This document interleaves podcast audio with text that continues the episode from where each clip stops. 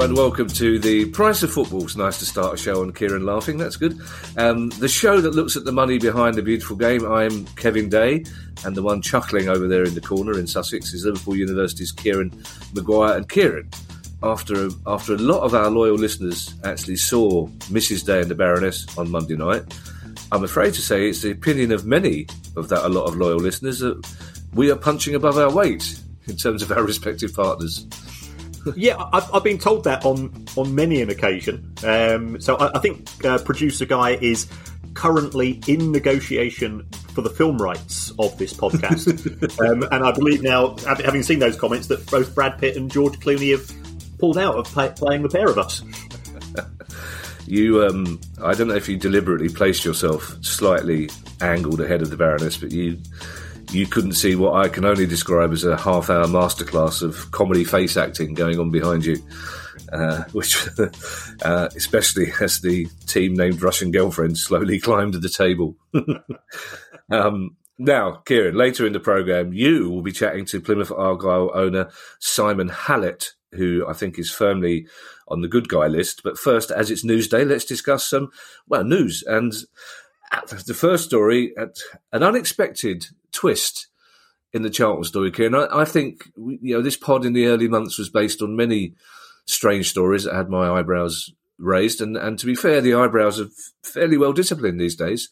It takes a lot to surprise me, but this this story, when it turned up this morning, genuinely did surprise me. Uh, yes, uh, uh, Charlton's present owner, as far as we're concerned, uh, Thomas Sandgaard, who who again appears to be in the good guy list. Yeah. Um, he uh, he he's discovered that uh, over the course of sort of the last nine months prior to his arrival, the club seemed to get into a habit of uh, uh, signing more cars than footballers. Um, and and the cars tended to be rather nice ones. So I think they had about seven hundred grand's worth of cars uh, acquired um, including quite a quite a nice fleet of Range Rovers. And it looks as if uh, one of those Range Rovers is going to be uh, a prize uh, for a fan. Uh, and I think sort of the deal is if, if you sign up for the uh, iFollow system, your, your name will go into some form of draw. So, uh, yeah, that will be absolutely amazing. But it, it, it, again, it's indications that when owners come in, uh, unless there is some form of monitoring, uh, things can go uh, things can go awry. Uh, so you know how much money was spent uh, in in various schemes and uh, elements of wonderment. We, we, await to find the sort of the full audited figures, but I don't think Thomas Sandgaard was particularly impressed with what he inherited uh, especially at a time when the club has been in and out of having uh, transfer bans. So if you, if you, can't afford to sign players, but you can afford to go out and sp- buy cars, it doesn't reflect too well on the previous owners. Well, th- there are a couple of things in this story, Kieran, because on, on the face of it, it's it's one of those hilarious comedy club owner stories that we're we're so used to. But and of course, when you unpack it, it's far from hilarious. Because first of all, you're talking about ten top of the range Range Rovers, and I was trying to desperately trying to think of a word earlier that was like top of the range, but didn't also have range in it, because I hate repeating words in a sentence. So, first of all, um, how how does a, a, new club owner surreptitiously acquire ten top of the range Range Rovers without somebody at the club noticing? Secondly, Sandgaard said this is a symbol of how uh, terribly the club was run by these previous owners, and that implied quite heavily that these Range Rovers were being um, used by people other than club staff. But also, I don't understand quite why Sandgaard is legally able to give one of these away as a prize because it's not his club at the moment. I thought that's, I thought the whole terrible last couple of weeks had left the ownership of the club in limbo. Is he, is so is he still officially the club owner subject to any court decision? Uh, yes, I think we look at these things in turn. Um, if if somebody acquires a company, then legally they're entitled to do whatever they choose to do. They they are the shareholders, they are the directors, um, and therefore, when it comes to decision making, it, it falls into their lap. Now, unless there is a system of checks and controls, then they are free to use and abuse uh, as much as they so desire.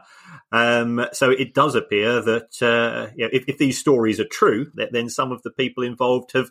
Uh, it, it's it's it's a breach of moral and ethical duty that they have towards the club, but clearly they didn't appear to have uh, any morals or ethics, mm. um, so that didn't particularly bother them. In terms of Thomas Sandgaard, I mean, he he has been paying the bills since he acquired um, the, the, the assets that were sold to him by East Street Investments. So I think he, I don't think he's allowed to control East Street Investments, but the company was allowed to sell him the assets, presumably including these cars.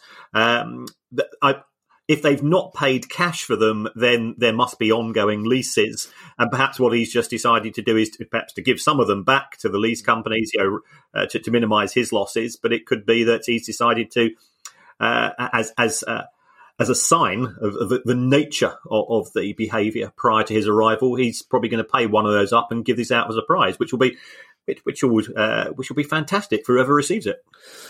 Yes, well, I'm going to guess, Kieran, this story is true. It, it only uh, emerged last night. Guy sent it to us this morning to add on to the current news stories, but it comes from a London news website that's relatively reputable. And I know, as it happens, I know the journalist under whose byline the story appears. So it might be that we can get him uh, to have a chat with us and give us some more details. But again, we and we've asked producer guy this. We will be contacting Charlton Athletic, uh, the previous owners, to to get their side of the story because you know they won't react as Steve Dale constantly refuses to react. But we're, we're becoming increasingly aware that we should at least give the other people in these stories the chance to reply to us. Um, and Kieran, these are words I, I, was really hoping I would never get to say on this pod again.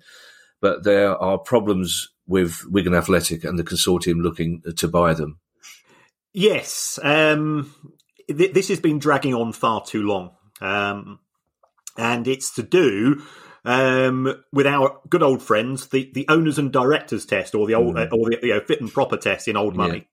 Yeah. Um, and, and, it appears to relate to somebody called Antonio Papadopoulou. that's easy. That's easy for you to say, Kieran. yes, indeed. Um, and, and a, a state, a sort of a mini statement came out from the EFL in that they are not in a position to transfer ownership, i.e., somebody who is involved in the consortium to acquire Wigan Athletic has failed an aspect of the owners and directors test. And, and this is this is a little bit odd because there are, as we know, that there are broadly two elements to satisfying the owners and directors test. First of all, you've got to have proof of funds.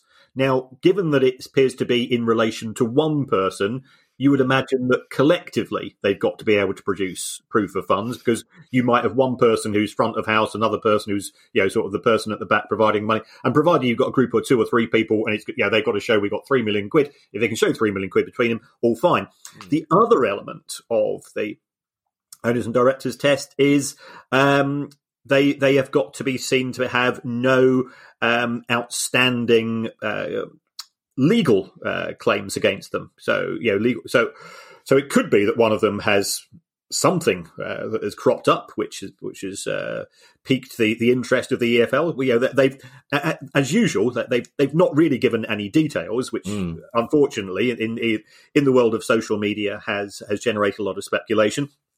Um, so I, I, went onto the internet uh, to uh, to Companies House, uh, which is is my second home these days, um, and, once the Baroness kicks you out, Kieran, which will inevitably happen, you may well have to be kipping down at Companies House, and I'm sure they'll let you in. It's, it's I have these elements. It's like an old time '50s black and white film where the, the old chap on the door says, "Here he comes."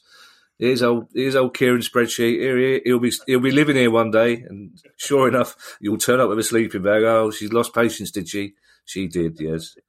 yes, yes. Too many references to Moscow. yes. So, so um, I, have been looking at a new company which was set up a couple of months ago called AFC Wigan Athletic Limited. Right. Um, and there's been there's been musical chairs taking place in, in respect of this company over the course of the last three or four days, um, and uh, it, it, does appear that some of the directors have gone, and um, Antonio Papadopoulou is no longer deemed to be the person in control of AFC Wigan Athletic.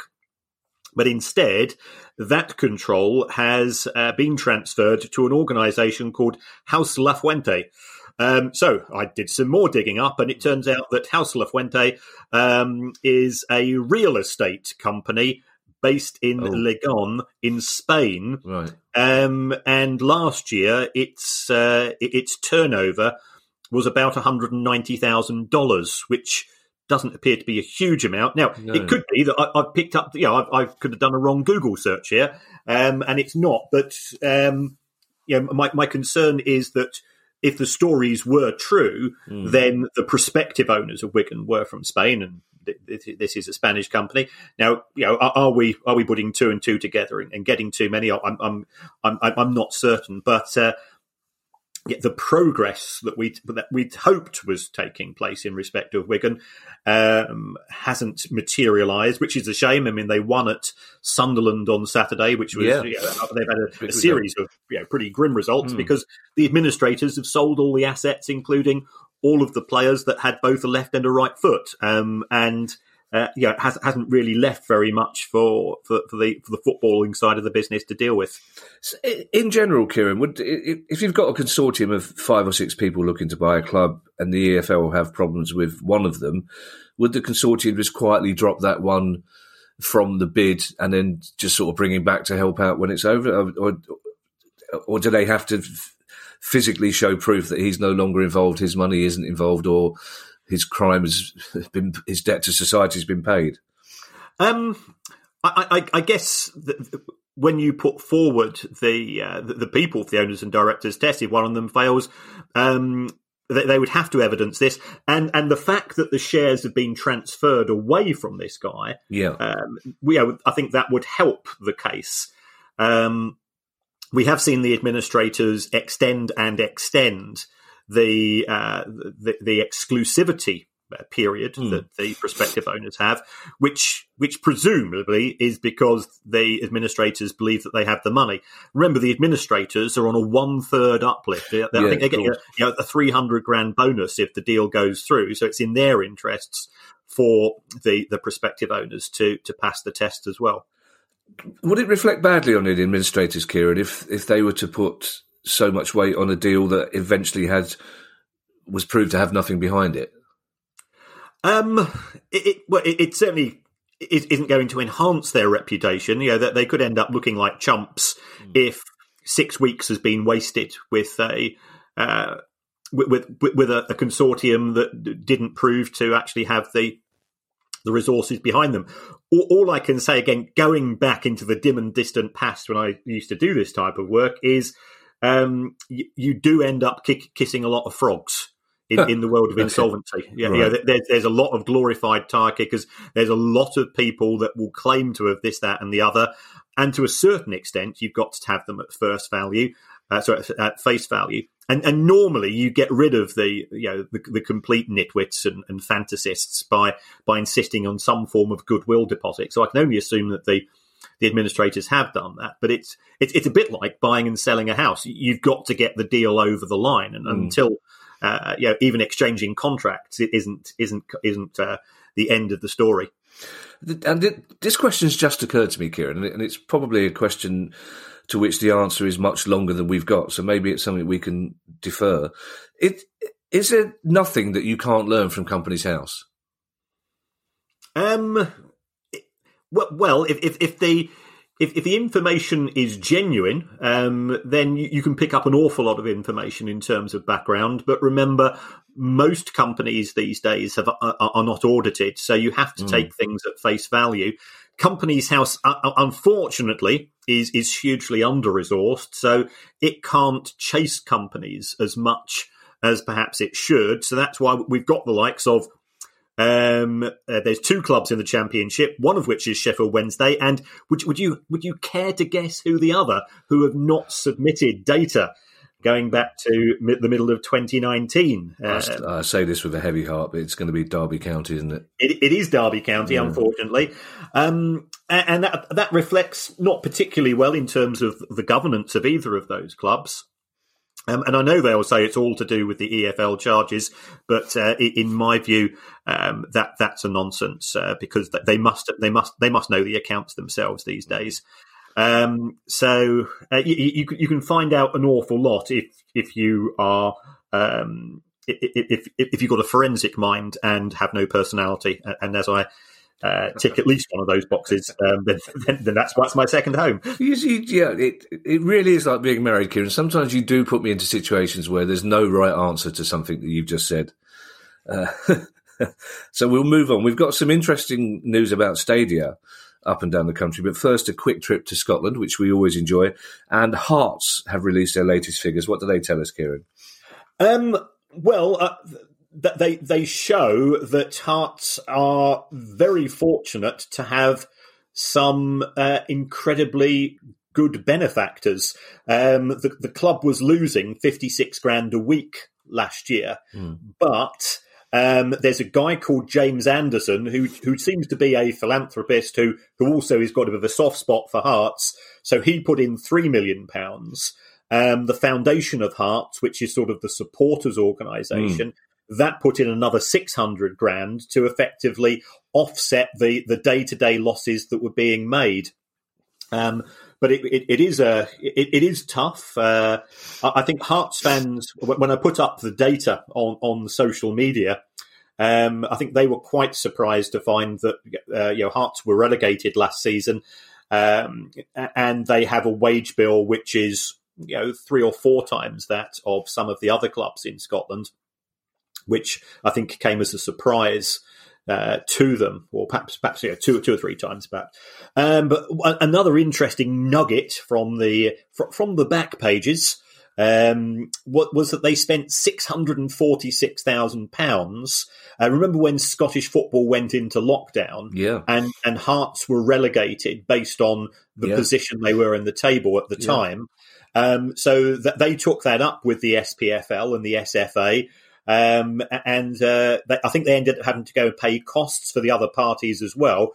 So, so over 640 grand went to our good friends with their with their silver tongues who who I suspect they will now be looking at Range Rover brochures. And so, so, perhaps perhaps they should get in contact with Charlton and they might be able to get themselves a, a bit of a discount on some of the ones that were potentially going back. See, even even the worst news stories are good news for someone, Kieran. Uh, yeah, someone in in your world, in the world of finance and law, there are very rarely hundred percent losers. Now, good news for Coventry fans, Kieran, because they could be returning to the Ricoh Stadium next season, but for an unusual reason.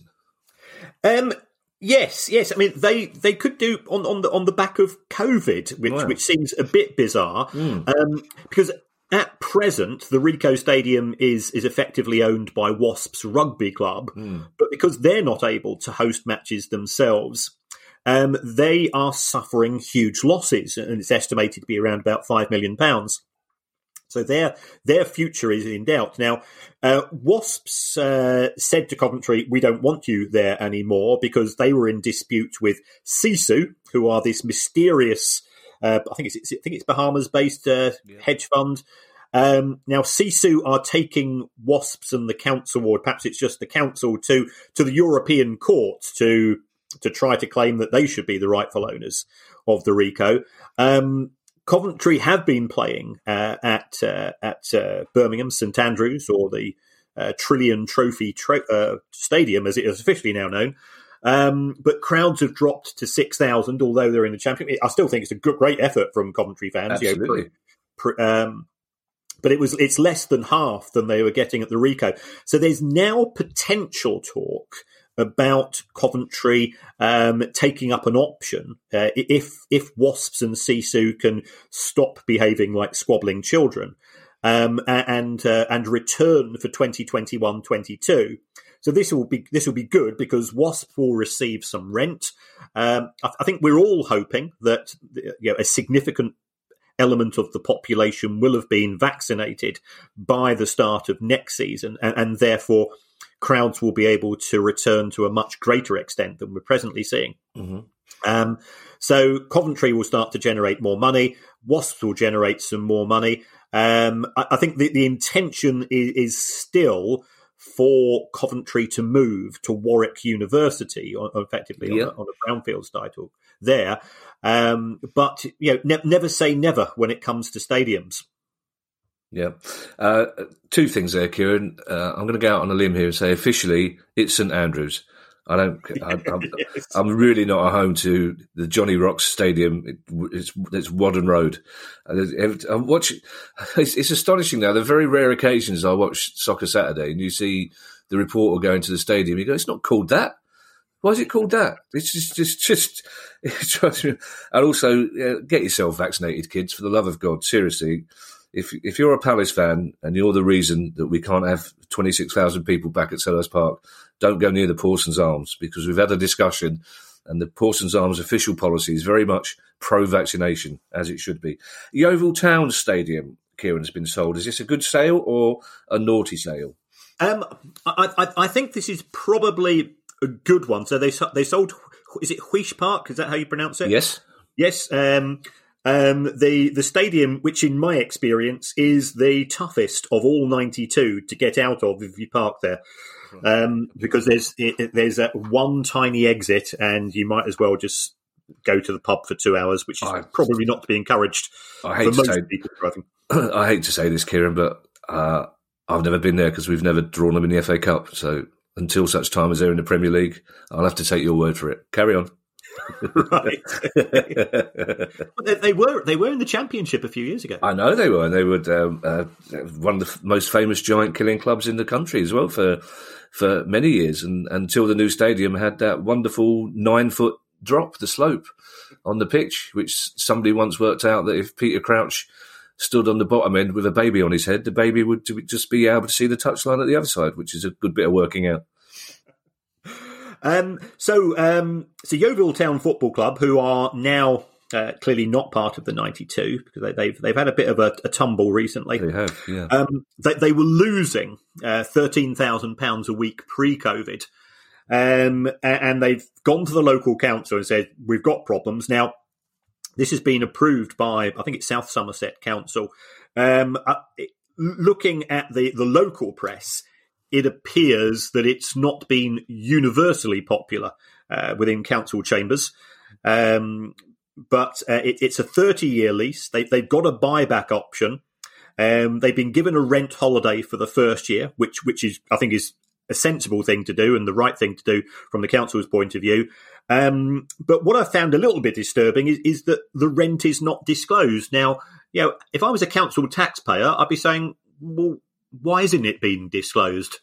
Uh, you know, we we we as uh, we, we as people who or you know, whoever is living in Yeovil surely is, is entitled to uh, have have a degree of scrutiny and transparency from their local council, just as much as we would expect from um, you know as we, as we expect from football clubs, as I expect from football clubs. Uh, when, when, I'm going through through all the data, mm. um, the the only way we will be able to find this out is from Companies House in due course. But it will take a it will take a while for that data to come through. Mm. So um, uh, yeah, whether it's a good deal or a bad deal, I, I don't know. It, it, won't be as good as the deal that um, that our friends Derby County managed to negotiate when when they sold uh, Pride Park for eighty million pounds because apparently the market rent for the prop for to, to, rent it back was four million a year, and uh, they managed to uh, discount that down to one million, which uh, you, have got to give them a lot of credit for that for negotiating with uh, with Mel Morris, the the owner of Pride Park and we, Derby County. We uh, Derby County fans, if you're listening, seriously, I promise you, before every pod, we we do a little little pinky pact to say, can we try and get through without mentioning Derby County? Well, we can't. It's we really do try not to. Um, uh, and it's just occurred to me that Peter Crouch with a baby on his head was very far from the sentence I was expecting to say in this in this pod today. And now that's going to turn up in Martin Sell's review. Um, uh, still on Stadia, Clapton CFC are raising money to fix their roof. Why is this a story for us here, Kieran? Well, it's, it's, a story for us because we, we've spoken to Clapton. Uh, yeah. yeah. because it is a community club. Um, the the old Spotted Dog is not only the best named stadium ooh, in, in, London. It, in London, oh, in London, maybe. Yeah, the I would if you're talking about nationally, I'd go the Dripping Pan in Lewes would be would be up there. Yeah.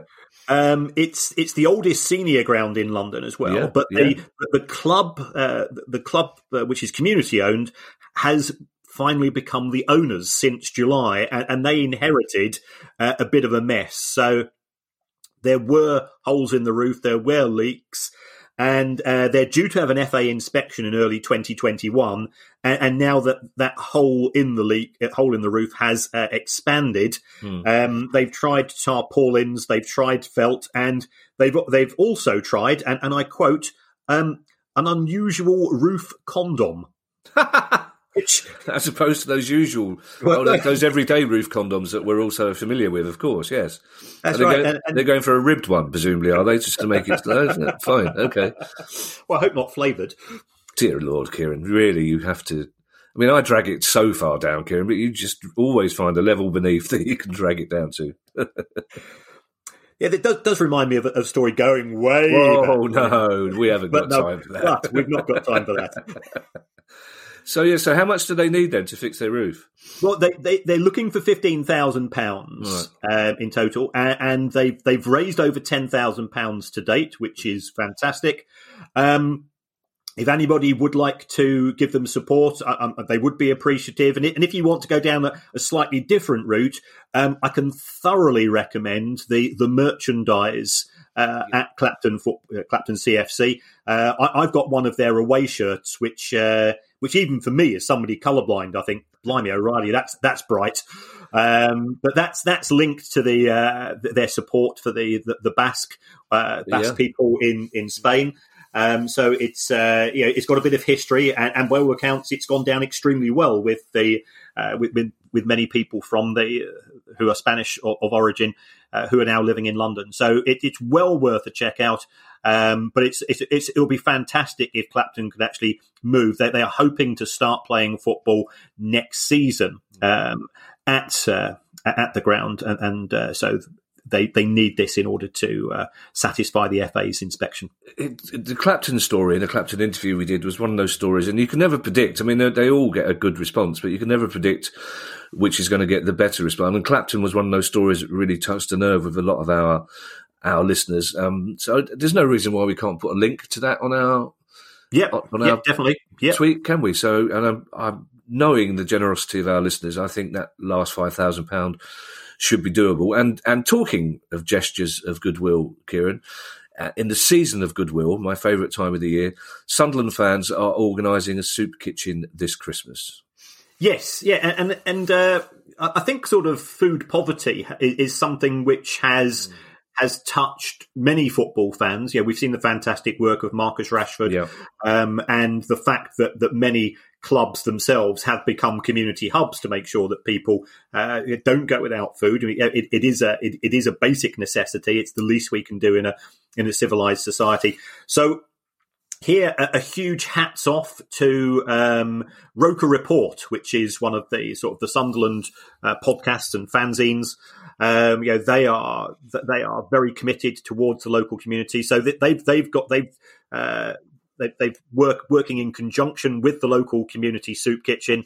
Um, that they've raised a lot of money, um, and I think a special uh, mention should go to, to go to former player uh, Duncan Watmore. Now, you know, he was he's not he's not been at the club for a few years, mm. but when he heard of the plight, and, and he was out of he was out of work in the summer. You know, he was looking for a new club. He's he's only just managed to to get himself uh, back uh, back to get a contract. So he's put in five hundred pounds. I think they've raised uh, a, a, good few grand now. And, uh, you know, at a time when there's a lot of cynicism and when some fans at some clubs, shall we say, have not necessarily covered themselves with glory recently. Um, you know, this type of activity uh, again makes you proud to be connected with the game. It it, it does, and uh, yeah, I'm going I'm going to mention the schemes that I know because for several years now, um, Steve Parish has opened Selhurst Park as a cold weather shelter for homeless people, and when the temperature drops below a certain number, that kicks into action, um, which is something we're very proud of. Um, the Palace Foundation and the club are opening the kitchens over winter, over Christmas, to provide meals for people on low incomes, for homeless people. Uh, and I say that as a proud Palace fan, but there are, I would guess, every single club in the in the league structure, and most of them in the National League structure will have similar stories because, as we've said before, we're only too pleased to mention the sterling work that football fans and football clubs do quietly away from the spotlight of the bad behaviour that sometimes we shine on them. And unfortunately, it it really annoys me that the, the press, both the tabloids and the broadsheet press, never cover enough of these stories. I mean, the local people in Sunderland will, will be proud of what's happening because the local press will cover it. But all of these, one of the newspapers needs to have just a big centre page spread just to show that each club is is doing stuff. And that club you you alluded to, Kieran, which is obviously Millwall, as a club, Millwall are doing similar things. So yeah, every football fan has reasons to be proud of their club this time of year. And again, we'll say it again and again. It shouldn't be down to bloody football clubs to have to do it. It's just shameful. It's it's 2020. Anyway, talking of shameful, UEFA. Um, I used to quite like UEFA until I did this podcast, and now suddenly I just UEFA have put forward new proposals for the Champions League. The so-called Swiss system, guy has put in brackets, and you can hear his almost sniffy tone well, it's just in just about every email he sends us, basically. But it is the so-called Swiss. Why the so-called Swiss system, Kieran, and not the Swiss system? Yeah, I think it is a Swiss system. Yeah, and uh, ideally, of course, we, would have the Swiss Ramble on the show to to tell us uh, direct, directly from Zurich. But, but he, would we? He'd, he'd, he'd, run rings around me, Kieran. I don't think that's a particularly good idea, is it? um, but this this is uh, the future of uh, the senior competition in Europe from 2024 onwards. Now, is it going to be UEFA in charge? Is it going to be FIFA in charge? Or is it going to be a third party? We, we genuinely don't know. But UEFA is, is genuinely scared that it might lose the its position uh, as uh, being in control of the most lucrative uh, international competition between clubs on, on the planet. So, how does the Swiss system work? Well, it's it's based on uh, if there's anybody that uh, is a chess fan, they'll be familiar with this. Um, I'd also recommend that the Queen's Gambit on Netflix, if, if even if you're not interested in chess, uh, that was an absolutely amazing series. Um, uh, and, and, as somebody that never got more than high, no, I never got higher than table six for the school chess club, and, and I know you're going to be amazed I was in school chess club, Philip. Uh, Philip? What, Philip? Kevin? Philip? Philip? Where, where the fuck did that come from? That's because you said the word Queen, and immediately it led you to by word association. It led you to to Philip. Now I, was a, I, I was about to say something slightly amusing about the fact that your school had a chess club, but I just recalled that my school had a chess club. Every school had a had a chess club. Yes, Philip. Oh, it's going to be a long time before I forget that. That's going to be in Martin Sells' review as well now, isn't it? So Martin's got me second guessing but what he's going to tweet in his review. Anyway, Terry, carry on with your story. Exactly. um, so, so the way that this is going to work is that it looks like there's going to be 32 teams in a single division. And they are going to play probably 10, but it could be up to 14 group matches. Oh, and, and those will be clearly only against random opponents. Um, so presumably there will be seeds, but it could be some. It could something work out so that if you finish in the top eight, you automatically go through to the knockout. Hmm. If you finish in positions nine to twenty-four, you then go into a playoff to get into the knockout. So the aim is to avoid too many dead rubbers. You know, Man- Manchester City qualified after four games. Yes, Liverpool yes. Qualified after five. Uh, yeah, the Manchester United match last night was quite intriguing, but but that's that's the exception rather than the rule mm. um, in terms of the latter stages of the group stage. And then there would apparently be some form of relegation playoffs potentially with the Europa League for positions twenty five to thirty two but all of this will involve more football being played. Mm. So then we come back to Project Big Picture. What was the purpose of Project Big Picture? It was to clear the decks for something of this nature. Mm. So is this going to involve uh, the abolition of the Carabao Cup? I mean, certainly, when I when I've spoken to people uh, in in European football, because I I, I occasionally have uh, conversations with with people uh, based uh, based on the continent. Um, they seemed convinced that the Carabao Cup was dead. Um, there certainly will be pressure on on the Premier League to slim down to eighteen clubs, and nobody when when I, after this discussion say yeah, it'll be really good. This will this will free up extra slots to allow Manchester United and Liverpool and Chelsea to play more fixtures. And I go well I, I, I can understand that and I can understand why the owners of those clubs want it because it will be very very lucrative but if you're a fan of Newcastle Aston Villa West Ham Everton Leicester City Palace and so on how how how are you going to be better off each yeah. season through playing yeah. four fewer fixtures? Yeah. And the gap between the other 14, for want of a better phrase, and the the rich six, and that gap is presently on average 350 million pounds. That gap is going to grow further and further. How's that going to make the Premier League more competitive? And how are you going to look forward to two fewer home matches a season? Uh, you know, in terms of wandering up to the Parsons Arms, I, I, I I, I, just can't see the benefits to all of those clubs. Well, the, the, other thing I don't understand in this story, Kieran, is on those rare occasions when I get to speak to people in high positions at top six clubs, they they all give the impression that they absolutely hate the group stages of the of the Champions League. That it's a tedious chore. That for the most part they are almost guaranteed to get through. So I, I can't understand what's in it for those clubs either.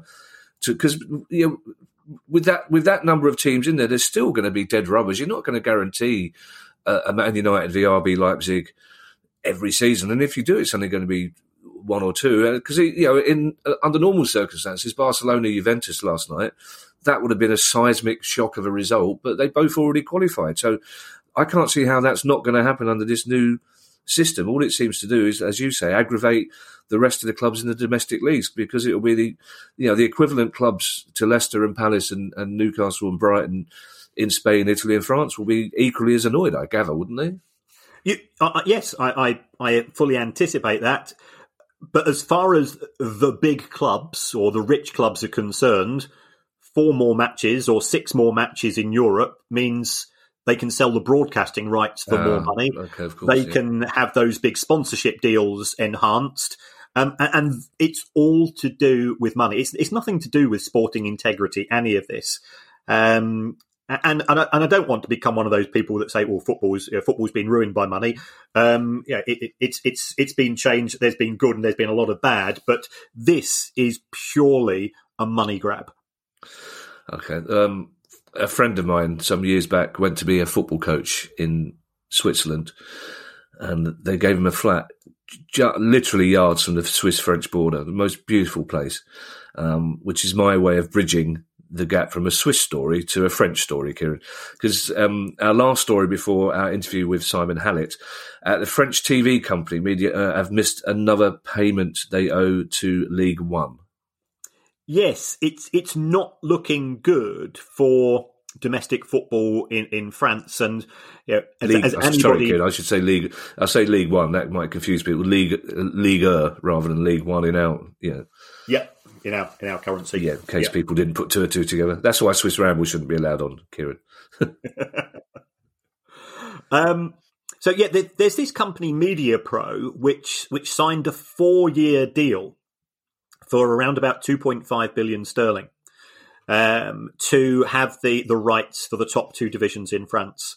Now it missed a payment uh, earlier in the autumn, and apparently it's just missed another one and we're talking you know, hundreds of millions of euros a time. Mm, mm. Um, and it's saying that it wants to renegotiate the contract that COVID 19 has had a negative impact upon viewing figures, and therefore what they signed up for is not what they're getting.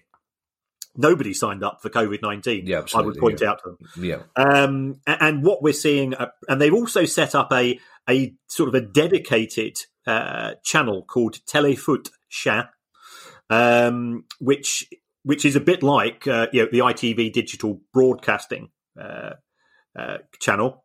So it could be that this could be a separate legal entity. So they could let, let this company go bust and, and walk away from the deal. I, I'll be intrigued to see the contract. French football is is currently surviving on a combination of government loans and grants, uh, with the exception of you know, the likes of PSG and, and, those clubs that are in the the Champions League who are getting money from UEFA. Mm. So it, it's a very delicate situation, um, but I think it is indicative that. Um, the golden goose, which is broadcasting, as far as football is concerned, uh, is is not a guarantee and uh, you know, clubs need to be aware of this. Uh, because we, we, we saw uh, you know, pretty pretty horrendous repercussions as a result of the ITV digital, and this could be a French version, except with with a, a, a zero or two at the end of things. Mm. Okay, well, we're keeping an eye on that one as ever. Now, Kieran, as you know, we here at Price of Football Towers love a local boy made good story. And the story of Simon Hallett and Plymouth Argyle is just that. And Plymouth is a town close to my heart. I love Plymouth for various reasons. Uh, Kieran spoke to the man who bought his hometown club. Hi, I'm Steve Lamacq, and every week I'm joined by Music Ally's Head of Insight, Stuart Dredge, on The Price of Music, the weekly podcast all about the money behind the music industry. In each episode, we discuss the very latest goings on in the music business and dig into the finances behind the big stories. So, whether you're a music lover who just wants to know more about what really goes on in the industry, or you're an aspiring musician, manager, or label owner who wants some inside knowledge on how Spotify's financial model really works, or what the future holds for independent live music venues, this is a show for you. Subscribe to The Price of Music in your podcast app now. See you soon.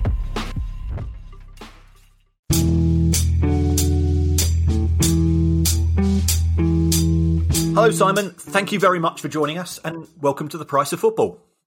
Uh, thanks very much, Kieran. Uh, it's an honour to be invited. Thank you.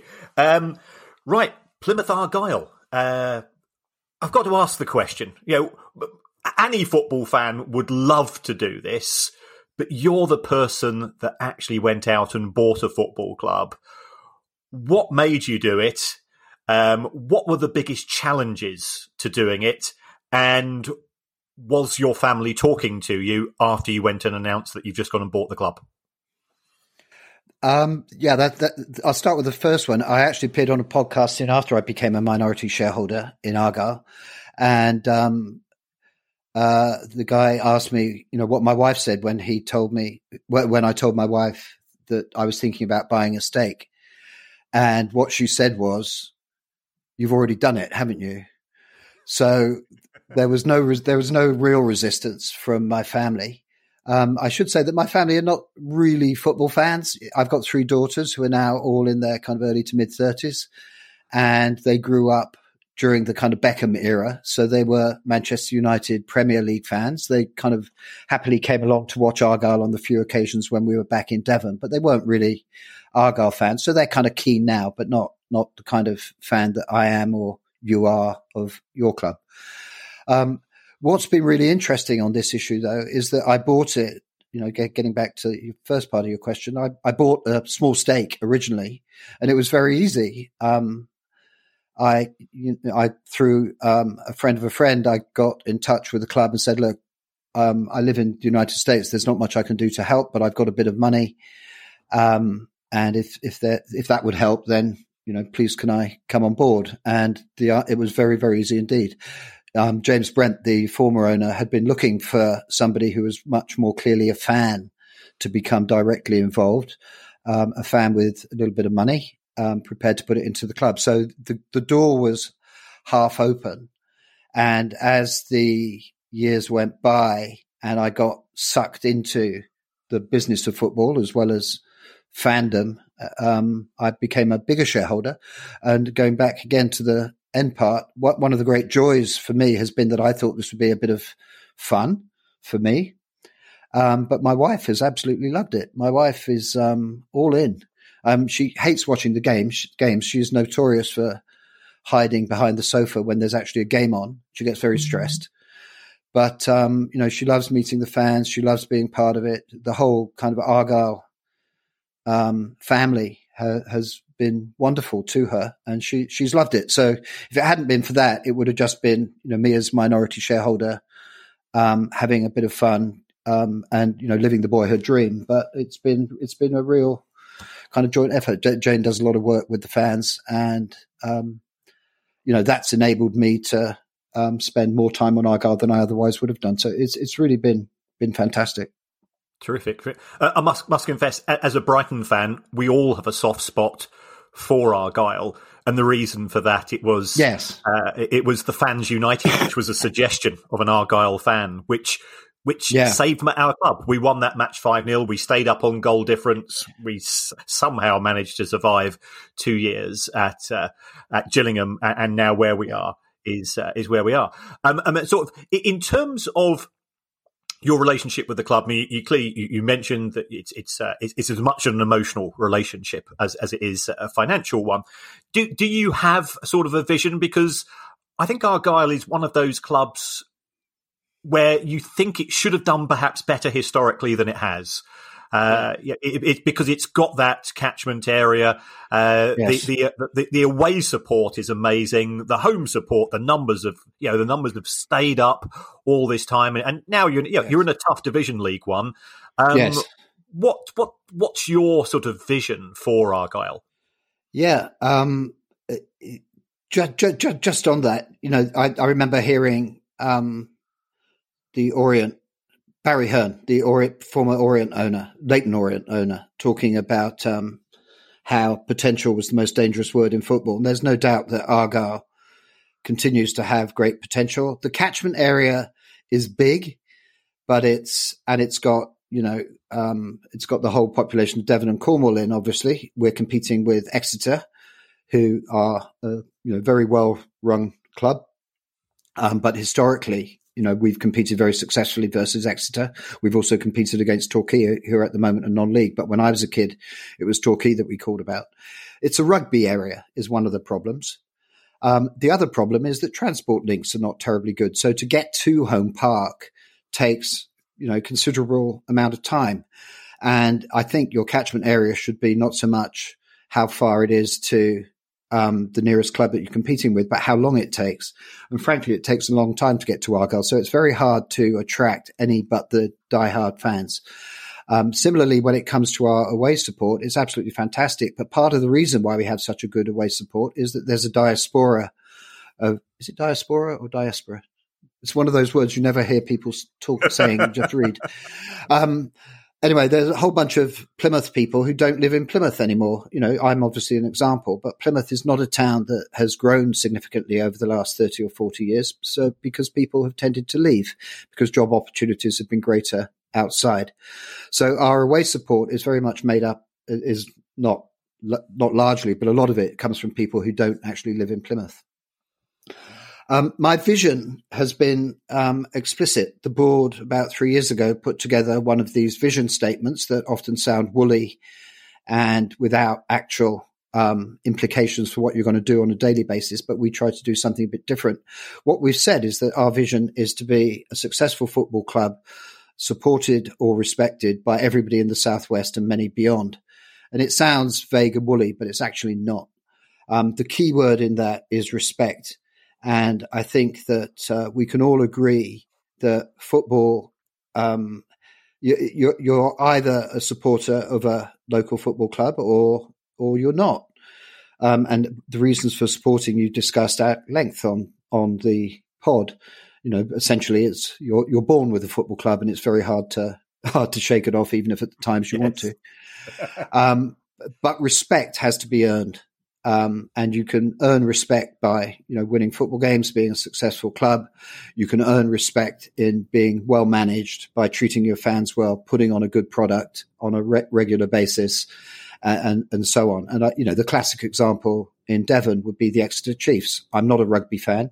I've been to see the Chiefs a couple of times, but my goodness, I do admire what they've done.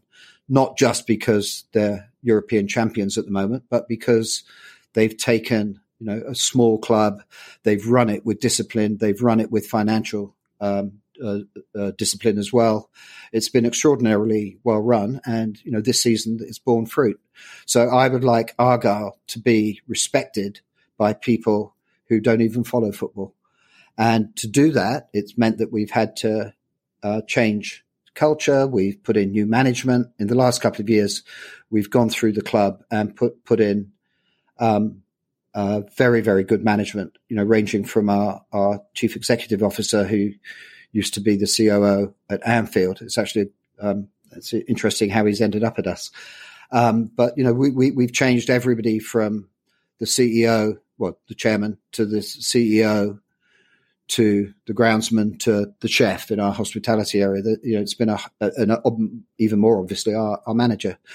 Um, you know, in the past, uh, we had people who were doing a great job, uh, did do a great job bringing Argyle out of administration, operating on a shoestring, but we thought we needed slightly different people who could operate under slightly different um, budgeting environment.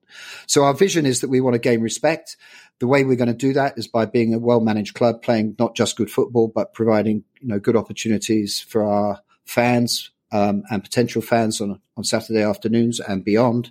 We gain respect by doing great things in the community via our community trust, and you know we gain respect, I think, by being financially sound and not putting the club at risk.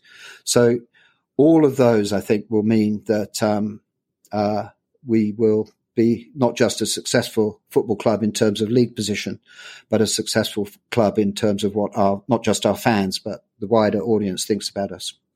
That's terrific. I mean, that, that that's music to our ears. We've been. Sure. I wouldn't say that we're a campaigning show, but uh, certain issues to do with the governance of the game have become yeah. increasingly evident, and yeah. uh, all I can say is that you you've never come within a million miles of our wrong list, which which is yeah. a good thing to do, um, because a football club is is so much more than than just yes. football. Um, yeah, absolutely. Well, it's interesting. You you said it was a mixture of. I think when in one of your previous questions, you said something about a mixture of emotional and financial interest in Argyle. I, I mean, I've spent a lot of money on Argyle. I've invested a lot of money in Argyle, but I have no expectations of a financial return at all. Um, uh, th- this is entirely emotional involvement for me. Um, and the cost is the money that has gone into it. If I get it back one day, you know, that would be great. But if I don't, that's fine as well. Football, you know, people say that football is a business and people are operating in a business like way. I'm in the investment management business. Our job is to invest um, people's savings in companies, and we do that on a very long term basis. So we try to identify good businesses and own them over long time periods you know, so to do that, we analyze their competitive position, we analyze their financial strength. You know, we think about how they're going to compete successfully over decades. If, if and then we think how our our clients are going to make money out of being shareholders. Uh, the only way you make money out of being shareholder of a football club, unless you're the kind of person who wants to get on your naughty step, is is is by selling it. And you know, you, you, you, you know, perfectly well, Kieran, that the value of an asset from an investment point of view is the present value of the cash flows associated with it, discounted at an appropriate rate. There are no cash flows. the the day that Argyle pays me a dividend is the day that the fans hate me. So I'm not going to get any dividends. So you know, it, if it's a business, it's the worst possible investment that it could be. That, that's that's fantastic to hear. In, some ways, um, not clearly from a from an investment perspective, but no, I, I absolutely understand where you come from, and uh, you know, I I for my sins, uh, as you know, monitor all ninety two clubs via Companies House and websites and so on. Uh, and I, I, get approached all the time by people saying, "Well, we're thinking of investing in a football club." I say, "Well, yeah. why? Yeah, because you, yeah, you're, you're not going to make money from it." No, no, uh, unless you sell it to some, unless you sell it to a greater fool. And I, you know, sorry, that's a kind of, I mean that technically, I don't mean that people are complete idiots to buy football clubs, but they are idiots if they think that they are sensible financial investments. They're not. Yeah. I mean, I think there's many people who are successful in other aspects of life who believe that therefore they can transfer that Midas touch to the world of football, but yeah. football is a way of spitting you out and chewing yeah. you up. Uh, so it, it, well, it, is, it is very tough but industry. But it, but it sucks you in first, Kieran. That's the trouble. Yes. sucks you in, then spits you out. it is a tough industry, but I think um, it's a tough industry because it attracts. There's a lot of money hanging around football, so it does attract some um, bad eggs. But it's also that there's this great emotional attraction to football, and you know th- that mixture is very, very dangerous. The mixture of um, investing and emotion is about a, as dangerous a mixture for your financial health as you can get. I think. Yes, yes, yes, absolutely. Absolutely. I mean, uh, we, we were talking a little bit earlier about the fact that, that Argyle do have a a good, solid fan base. Um, and, and that's a great thing, but it does mean that, of course, a, a significant proportion of your revenues are coming through the turnstiles. Um, yes. How has COVID hit you? Uh, you know, uh, you know i am sure you've, as, as as a person that works in finance, you've got all your budgets for worst case yeah. scenario, middle. Um, ha- has it been worse than you possibly thought when when this all started?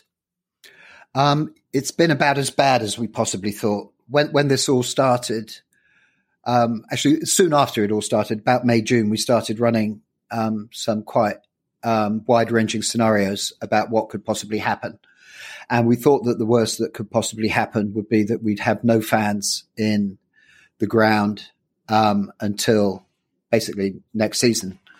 Um, and as a result of that, I injected a bunch of money in the club that would enable us to survive on on that basis. So Argyle's financial um, future is not in doubt for this season and probably for a large part of next season. Um, so you know, we we basically took care of what we thought was the worst case scenario.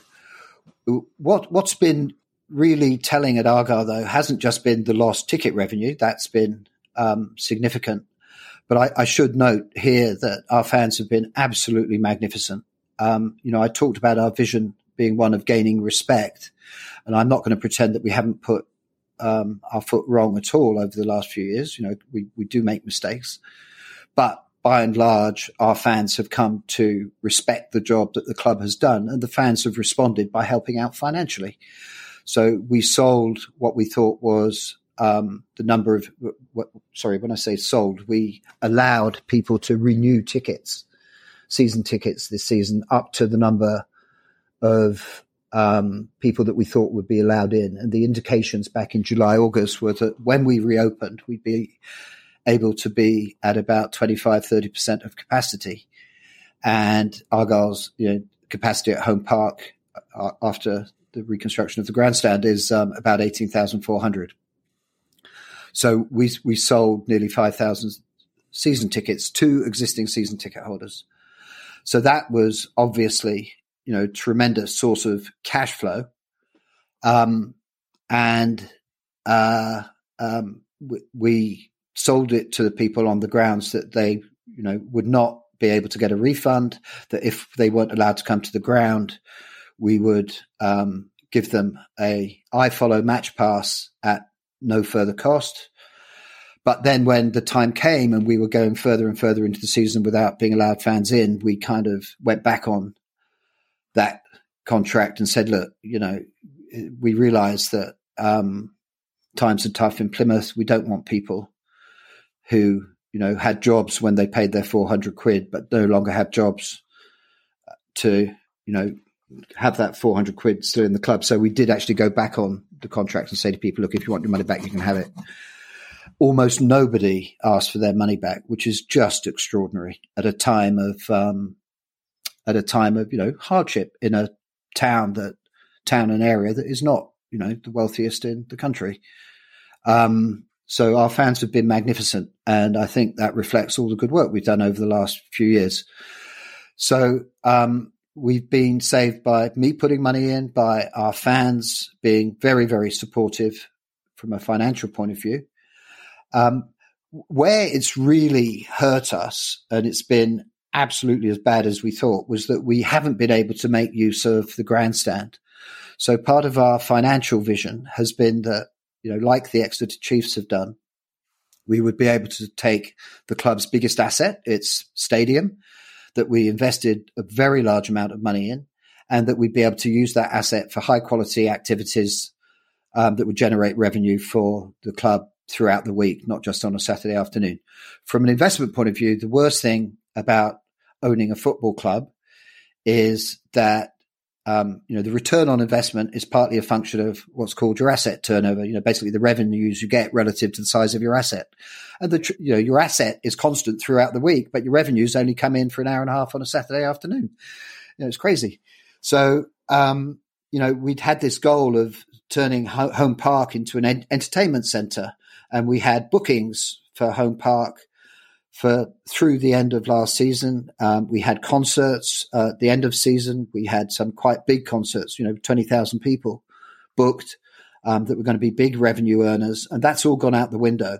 We kind of assumed that we would be able to get back to um, revenue generating activities. And they've been knocked on the head again in the last month or so at a time when our um, staff, you know, I, I talked about changing management. We've got very imaginative young uh, um, manager of uh, hospitality who's who's come up with tremendous ideas. You know, at Home Park until it was stopped, we were putting on roast dinners, we're doing high teas, we're doing stadium tours, we've had food trucks outside, we've had a Christmas market, all you know, all ways in which we could generate revenue. But a lot of those have been knocked on the head. So it's not just been ticket revenues that's been lost; it's been uh, you know our whole strategy of generating higher amounts of rev- revenue from our biggest asset, our stadium, which we bought back about four years ago from the council. That that that's been knocked on the head, and that that's been damaging as well. Yeah, I, I mean, we, we've spoken on many times on on the show that clubs don't seem to, to sweat their assets. Uh, Correct, and it's it, it's it's a strange approach. It, it's it's not a cathedral. Yeah, it's it is ultimately the place where you're going to generate uh, a huge proportion of, of your revenues. So yeah. so let, us turn it into something which is desirable. And I think you're absolutely right to go through the infrastructure route uh, and then to to have something which is desirable for a variety of purposes yeah. has got to be the way forwards. And uh, certainly when I, when when I was looking at the figures for the Premier League and the fact that Spurs, and I appreciate that last season was curtailed early, but Spurs managed to go from effectively nowhere to overtaking Manchester United yes. in terms of match day revenues. Yeah, they've taken the approach, and I think you're doing the same in, in Devon. And that's and when when I hear some people connected with the game saying, "Well, we're only open twenty to twenty five days a year," I go, "Well, why are you only open twenty yes. to twenty days a year?" You know, it, yeah. it's it doesn't have to be uh, locked up no. for the rest of the time. So, uh, yeah, I, I, I, commend you on that. Um, yeah, it, I, should I should say that the, uh, yeah I so, sorry to interrupt you. I, I, should say that this was very much the vision that the pre- previous owner James Brent had. You know, James is in the kind of hospitality industry. He owns the local um, a thing called the Pavilions, which is a kind of regional uh, event. Um, you know, they own the physical assets and then they organise the events that go on. So he, it was very much his vision that that's what we would do with um, Home Park. Um, you know, it's the brand of the football club is very powerful. People like their football club so long as their football club does a good job um, over and above, you know, results on the pitch. And people just love having meals, even on a, you know, Thursday afternoon. They love having high tea in view of the pitch. People like having conferences. And, and going back to the Exeter Chiefs, this was very much the model that Tony Rowe put in place at uh, at Exeter. You know, somebody at Exeter Chiefs once said that they've got a fantastic hospitality and banqueting operation with a reasonable rugby club attached. You know, now they've got a fantastic operation with a fantastic rugby club attached. So good on them. Uh, but those kind of assets, um, hospitality, banqueting, conferencing assets are very scarce in the Southwest. Um, you know, and it's, uh, and again, it's, you know, it's part of the reason for doing it at Argyle, for financing at Argyle, that um, this is an asset for the city. Um, you know, it's, it's an asset for Argyle, obviously, but you know, this is a good thing for the city to be able to attract um, conferences. You know, we can now put on a conference at Home Park for over 400 people, which is not, you know, on a global scale, but on a regional scale, that's pretty significant. And that that that brings people to the city. It bring, brings people to the hotels. It brings tourists in. you know, it all brings money to the city and to the area, which is a great thing, I think. Yes, yeah. I mean, I, I think, I mean, I think Norwich are another classic example of. Yeah. doing things the the right way, and, yeah. and, and that gets noted, especially if you are, yes. uh, you know, a, a, a, a, town or a city which is which is slightly off the beaten track. Um, Very and, much off the beaten track. You don't need to beat about the bush. it's miles from anywhere. but if, if you get if you get that reputation locally, then then then a they'll come and and b they'll come again, and that's the most important thing. Of you know, yeah. So I, I, I really think you're taking the right approach. um, hmm. I mean, just going back to sort of the the geographical issue, from sort of moving on to slightly more of a footballing area, does that make excuse me the, the the job of the the football uh, recruitment team and so on. Is it is it harder to attract players to Argyle than, than other places yeah. in the country, or are footballers by nature nomadic given the given the nature of the industry? Um, I, every time I ask this question, I'm told that few footballers are by nature nomadic, and it, you know they just want to play football. It just it's just the money. Um, you know, if you pay them, they'll come. Uh, I actually take a slightly different view, and we've taken steps, and we'll continue to take steps to make it a more attractive place for footballers and their families, frankly. I think Tony Pulis once said it's, you know, it's very easy to manage a club in Stoke because you're never more than 50 miles from grandma. And, you know, people forget that footballers are young men. Yep. They have young wives and partners. They have very young kids. And that's a pressurized time of life. And it's particularly high pressure for, you know, their, their, their partners, their wives, if they have young kids and they don't have access to babysitting. So I do know that the footballers themselves respond by having very active WhatsApp groups. They form mutual support groups.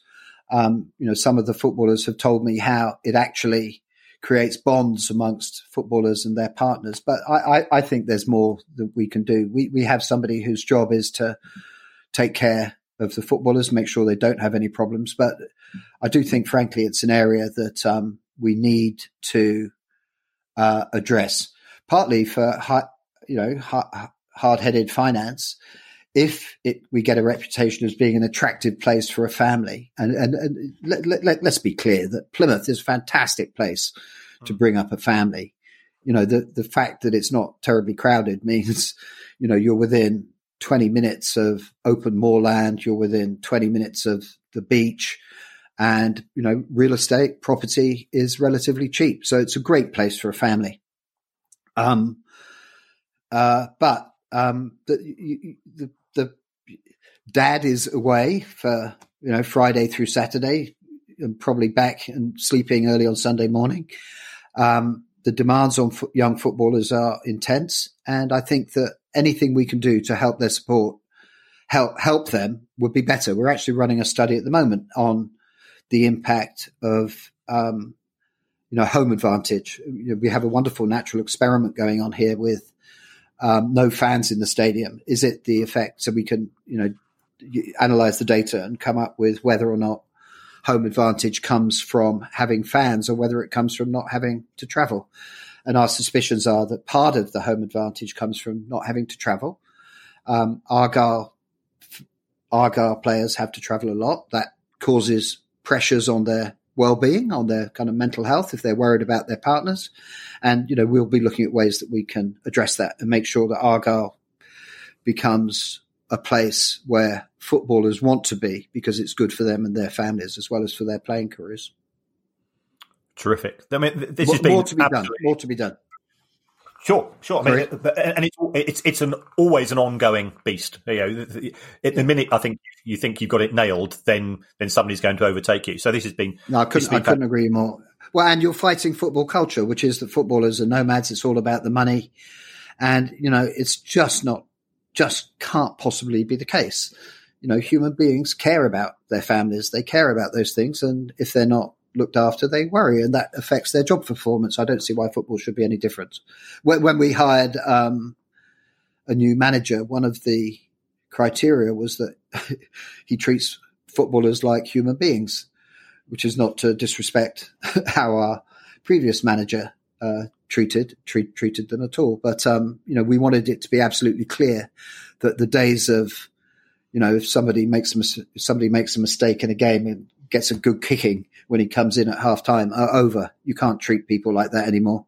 Um, you have to be sensitive to their feelings. And I don't want to get all sorry. I know that I'd upset um, your uh, podcast partner's father, but you know the days the days when you can treat footballers like lumps of meat and give them a good kicking when they behave badly are, are well over. And uh, you know, in Ryan Lowe, we have somebody who's very empathetic towards the needs of footballers because he's been a, a footballer uh, around the lower leagues for a very long career himself, and he's quite close to that.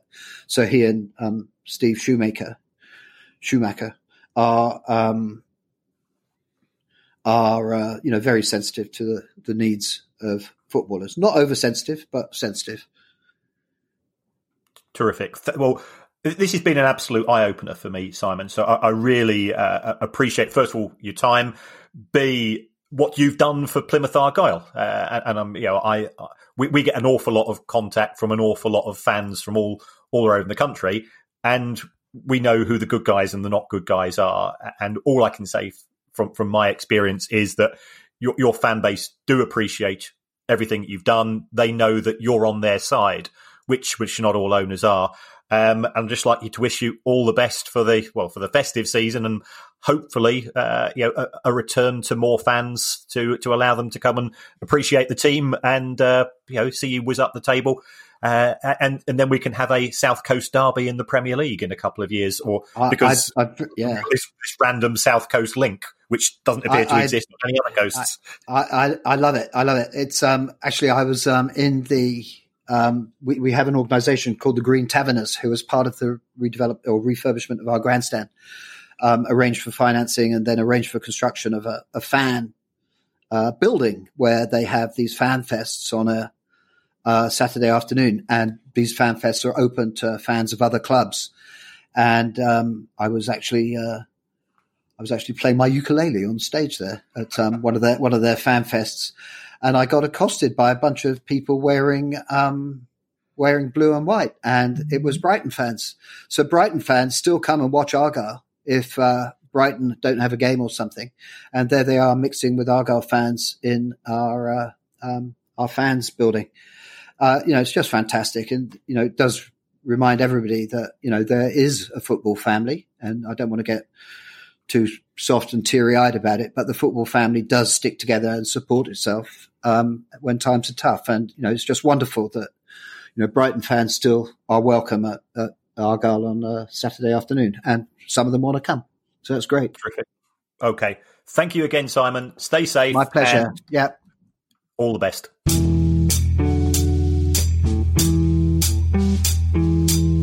He's um he's definitely on he's definitely on the, the, the good list, isn't he? As far as Santa is concerned. Oh yeah, very much so. Yeah, yeah. Simon is is an absolute delight.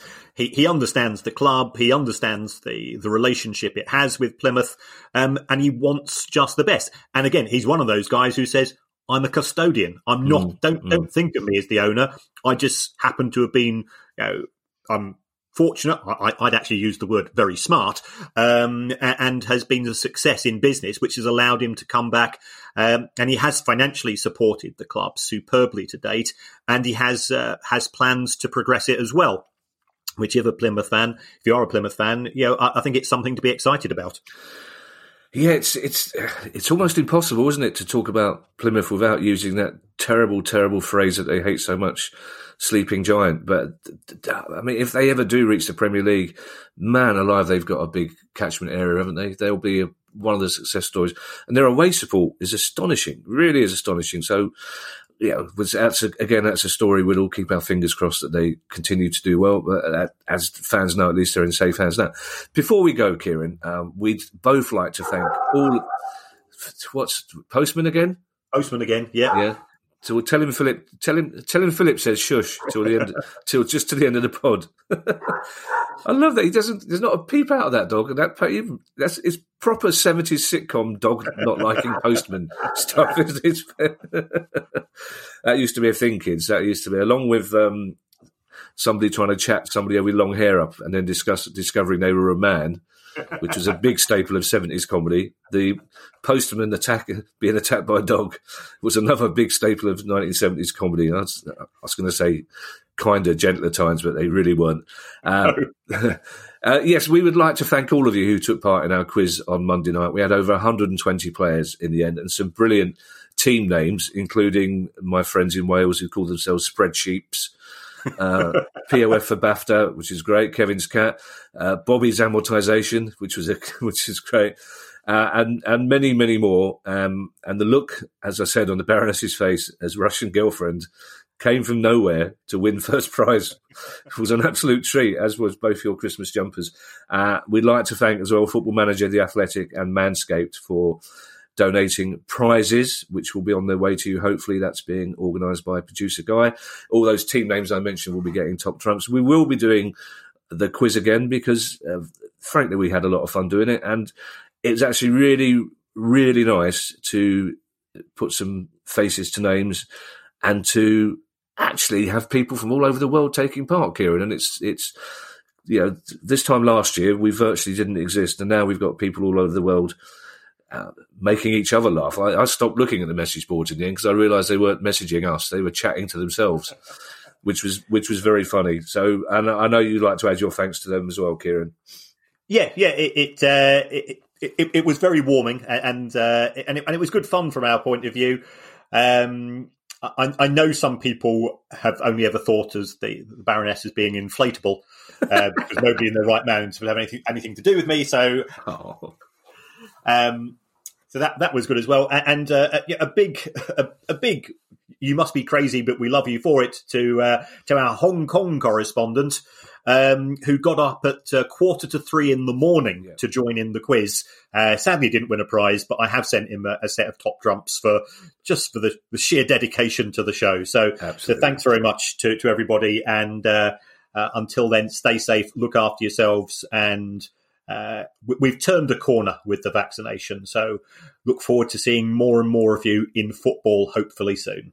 Yeah, because that that 2000 made a big difference, and I have to say as well uh, and it, it, pains me to say it, but very, very, very well done to Tottenham fans and to Brighton fans who made the very public gesture of clapping their way through the taking the knee, um, which was very much appreciated.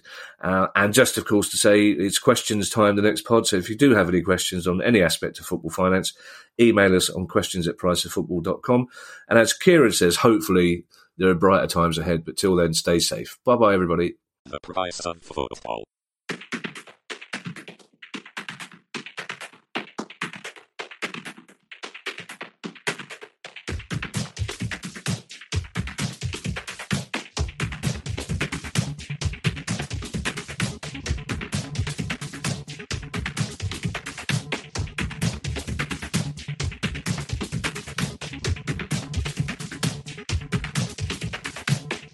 Of football.